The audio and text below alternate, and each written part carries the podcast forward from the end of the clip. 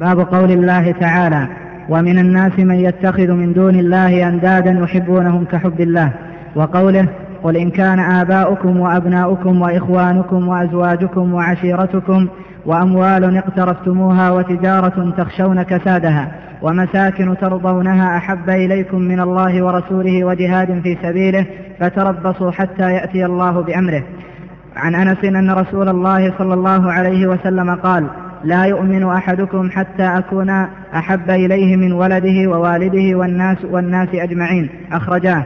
ولهما عنه قال قال رسول الله صلى الله عليه وسلم ثلاث من كن فيه وجد بهن حلاوة الإيمان. أن يكون الله ورسوله أحب إليه مما سواهما. أن يكون الله ورسوله أحب إليه مما سواهما. وأن يحب المرء لا يحبه إلا لله.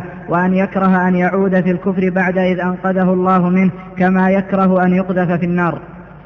وفي رواية لا يجد أحد حلاوة الإيمان حتى إلى آخره. وعن ابن عباس رضي الله عنهما قال من أحب في الله وأبغض في الله ووالى في الله وعادى في الله فإنما تنال ولاية الله بذلك. ولن يجد عبد طعم الإيمان وإن كثرت صلاته وصومه حتى يكون كذلك. وقد صارت عامة مؤاخاة الناس على أمر الدنيا وذلك لا يسدي على أهله شيئا رواه ابن جرير. وقال ابن عباس في قوله تعالى وتقطعت بهم الأسباب قال المودة.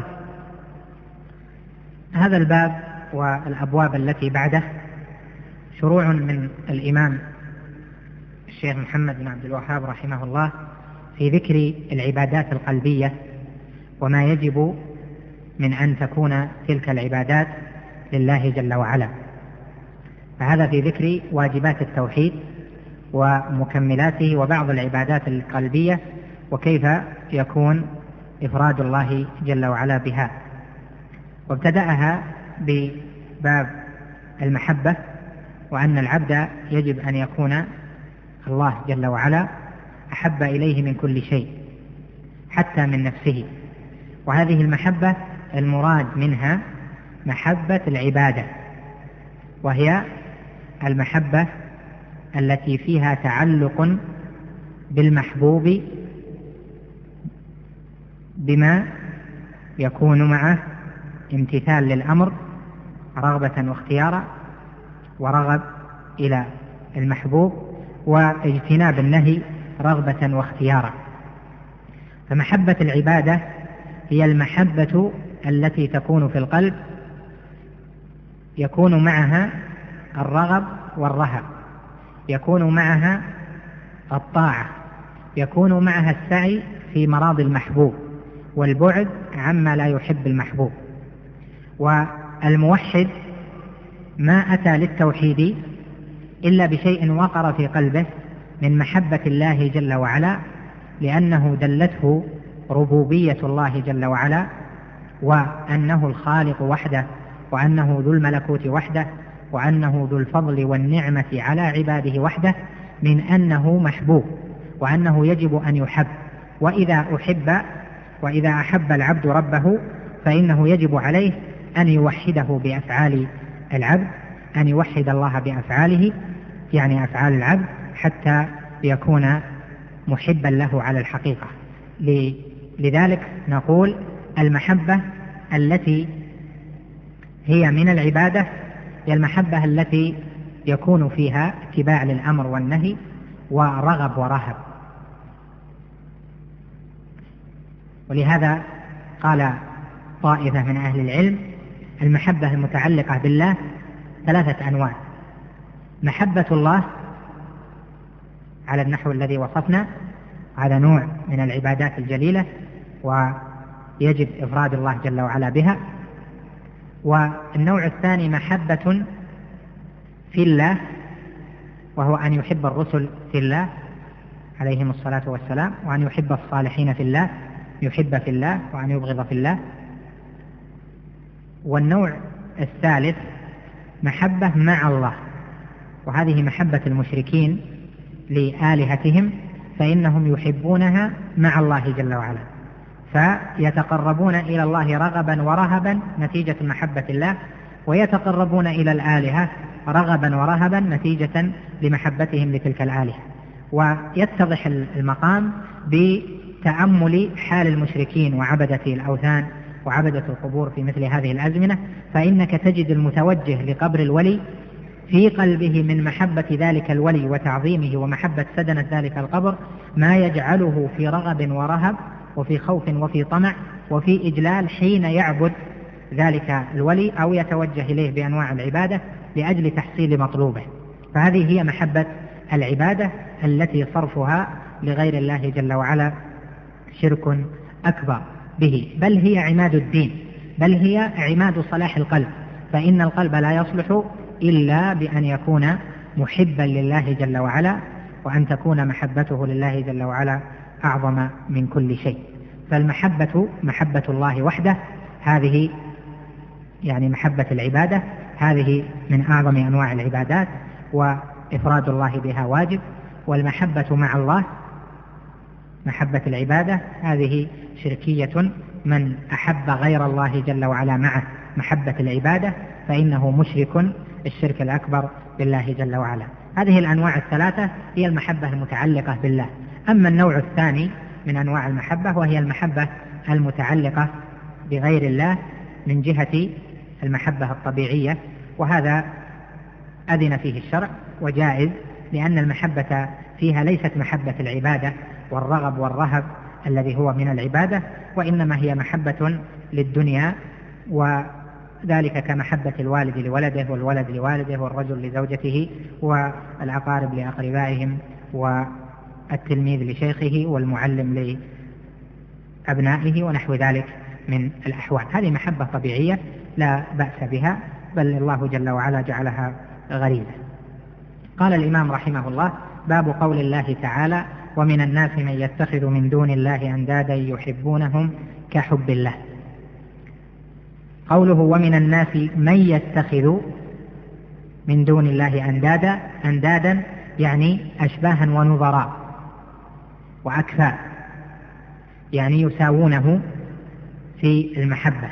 لهذا قال يحبونهم كحب الله.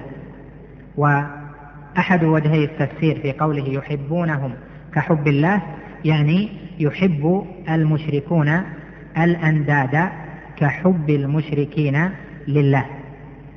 والوجه الثاني من التفسير أن قوله يحبونهم كحب الله معناه يحب المشركون الأنداد كحب المؤمنين لله. والوجه الأول أظهر والكاف فيه هنا في قوله كحب الله بمعنى مثل يعني يحبونهم مثل حب الله وهي كاف المساواة ومثلية المساواة ولهذا قال جل وعلا في سورة الشعراء مخبرا عن قول أهل النار تالله إن كنا لفي ضلال مبين إذ نسويكم برب العالمين. قال العلماء سووهم برب العالمين في المحبة بدليل هذه الآية ولم يسووهم برب العالمين في الخلق والرزق وأفراد الربوبية. قال وقوله قل إن كان آباؤكم وأبناؤكم إلى قوله أحب إليكم من الله ورسوله وجهاد في سبيله فتربصوا حتى يأتي الله بأمره. هذا يدل على أن محبة الله جل وعلا واجبة وأن كون محبة الله وأن محبة الله يجب أن تكون فوق كل محبوب وأن يحب الله أعظم من محبته لأي شيء. قال جل وعلا قل إن كان آباؤكم وأبناؤكم إلى أن قال أحب إليكم من الله ورسوله وجهاد في سبيله فتربصوا حتى يأتي الله بأمره. وهذا وعيد. فيدل على أن تقديم محبة غير الله على محبة الله كبيرة من الكبائر ومحرم من المحرمات لأن الله توعد عليه وحكم على فاعله بالفسق والضلال. فالواجب لتكميل التوحيد أن يحب العبد الله ورسوله فوق كل محبوب.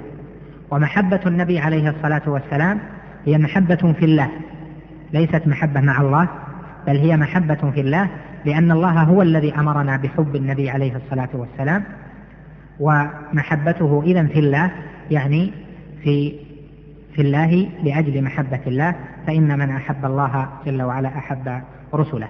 قال عن أنس أن رسول الله صلى الله عليه وسلم قال لا يؤمن أحدكم حتى أكون أحب إليه من ولده ووالده والناس أجمعين. قوله لا يؤمن أحدكم يعني الإيمان الكامل وقوله حتى أكون أحب إليه من ولده ووالده والناس أجمعين يعني أن يكون محابي مقدمة على محاب غيري. فحتى أكون في نفسه أحب إليه وأعظم في نفسه من ولده ووالده والناس أجمعين. وفي حديث عمر المعروف أنه قال للنبي عليه الصلاة والسلام إلا من نفسي. فقال يا عمر حتى أكون أحب إليك من نفسك. فقال عمر أنت الآن أحب إلي من نفسي. قال فالآن يا عمر يعني كملت الإيمان. فقوله لا يؤمن أحدكم يعني الإيمان الكامل حتى يقدم محبة النبي عليه الصلاة والسلام على محبة الولد والوالد والناس أجمعين. ويظهر هذا بالعمل. فإذا كان يقدم محاب هؤلاء على ما فيه مرضاة الله جل وعلا وعلى ما أمر به عليه الصلاة والسلام فإن محبته للنبي عليه الصلاة والسلام تكون ناقصة لأن المحبة محركة كما قال شيخ الإسلام في كتابه قاعدة في المحبة يقول المحبة هي التي تحرك فالذي يحب الدنيا يتحرك إلى الدنيا والذي يحب العلم يتحرك للعلم. الذي يحب الله جل وعلا محبة عباده ورغب ورهب يتحرك طالبا لمرضاته ويتحرك مبعدا عما فيه مساخط الرب جل وعلا. كذلك الذي يحب النبي عليه الصلاة والسلام على الحقيقة فإنه الذي يسعى في اتباع سنته وفي امتثال أمره وفي اجتناب نهيه والاهتداء بهديه والاقتداء بسنته عليه الصلاة والسلام. قال ولهما عنه قال قال رسول الله صلى الله عليه وسلم ثلاث من كن فيه وجد بهن حلاوة الإيمان أن يكون الله ورسوله أحب إليه مما سواهما وأن يحب المرء لا يحبه إلا لله وأن يكره أن يعود في الكفر بعد إذا نقذه الله منه كما يكره أن يقذف في النار. والاستدلال به ظاهر على أن محبة الله ورسوله يجب أن تكون مقدمة على محبة ما سواهما وأنها من كمال الإيمان وأن العبد لن يجد كمال الإيمان إلا بذلك. قال وفي رواية لا يجد أحد حلاوة الإيمان حتى إلى آخره. المقصود بالحلاوة هنا الحلاوة الناتجة عن تحصيل كماله لأن الإيمان له حلاوة حلاوة توجد في الروح وكلما سعى العبد في تكميل إيمانه كلما اشتد وجده لهذه الحلاوة واشتد شعوره بتلك الحلاوة واللذة التي تكون في القلب. قال وعن ابن عباس قال من أحب في الله وأبغض في الله ووالى في الله وعادى في الله فإنما تنال ولاية الله بذلك. هذه محبة في الله راجعة إلى الأمر والنهي وهي من أقسام المحبة. أحب في الله يعني كانت محبته لذلك المحبوب لأجل أمر الله. أبغض في الله يعني كان بغضه لذلك المبغض لأجل أمر الله. ووالى في الله كانت موالاته لعقد للعقد الذي بينه وبين ذاك في الله جل وعلا من أخوة إيمانية. قال وعاد في الله يعني لما حصل بينه وبين ذاك الذي خالف أمر الله إما بكفر أو بما دونه. قال فإنما تنال ولاية الله بذلك يعني إنما يكون العبد وليا من أولياء الله بهذا الفعل وهو أن يوالي في الله وأن يعادي في الله جل وعلا. والولاية في الفتح هي المحبة والنصرة. ولا ولاية يعني أحب محبة ونصر نصرة. وأما الولاية بالكسر فهي الملك والإمارة. قال جل وعلا هنالك الولاية لله الحق. يعني المحبة والنصرة إنما هي لله. جل وعلا وليست لغيره. والولاية بالكسر هي الإمارة ونحو ذلك. فقوله فإنما تنال ولاية الله بذلك يعني تنال محبة الله ونصرته بذلك بأن يأتي بالمحبة في الله والبغض في الله. قال ولن يجد عبد طعم الإيمان وإن كثرت صلاته وصومه حتى يكون كذلك. وقد صارت عامة مؤاخاة الناس على أمر الدنيا وذلك لا يجدي على أهله شيئا. المؤاخاة والمحبة في الدنيا هذه تراد للدنيا والدنيا قصيرة زائلة وإنما يغتر بها أهل الغرور. وأما أهل المعرفة بالله والعلم بالله وأهل كمال توحيده وأهل إكمال الإيمان وتحقيق التوحيد فإنما تكون محابهم ومشاعرهم القلبية وأنواع العلوم والمعارف التي تكون في القلب وأنواع العبادات والمقامات والأحوال التي تكون في القلب يكون ذلك يكون ذلك كله تبعا لأمر الله ونهيه ورغبة في الآخرة. أما الدنيا فلها أهلون وهي مرتحلة عنهم وهم مقبلون على أمر آخرتهم ولذلك لن تجدي المحبة في الدنيا على أهلها شيئا إنما الذي يجدي هو الحب في الله. والرغب في الآخرة. قال وقال ابن عباس في قوله وتقطعت بهم الأسباب. قال المودة لأن المشركين كانوا يشركون بآلهتهم ويحبونها ويظنون أنها ستشفع لهم يوم القيامة لأجل مودتهم لها ومحبتهم لها وستتقطع تلك الأسباب وتلك الحبال المدعاة الموهومة يوم القيامة ولن يجدوا نصيرا. والله جل جلاله قال وتقطعت بهم الأسباب يعني كل ما ظنوه سببا نافعا ينفعهم عند الله فإنه سينقطع يوم القيامة. إذ تبرأ الذين اتبعوا من الذين اتبعوا ورأوا العذاب وتقطعت بهم الأسباب. نعم.